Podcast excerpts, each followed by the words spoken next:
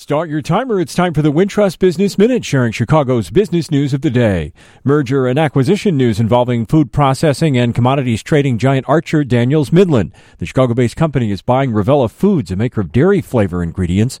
The acquisition is aimed at bolstering A D M's nutrition business. The deal is slated to close early next year. Since twenty fourteen, A D M has spent billions growing its nutrition business with a focus on flavors.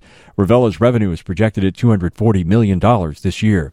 The Federal Aviation Administration is moving its regional headquarters. Crain's reports the F A A has signed a lease in Rosemont and will move its regional operations there from Des Plaines. The lease covers one hundred eight thousand square feet at ninety-six hundred West Bryn Mawr in Rosemont. The regional office will move to Rosemont in twenty twenty-six. The report says the space is about forty-two percent smaller than its current home in Des Plaines. I'm Steve Grzanich, and that's your Wintrust Business Minute.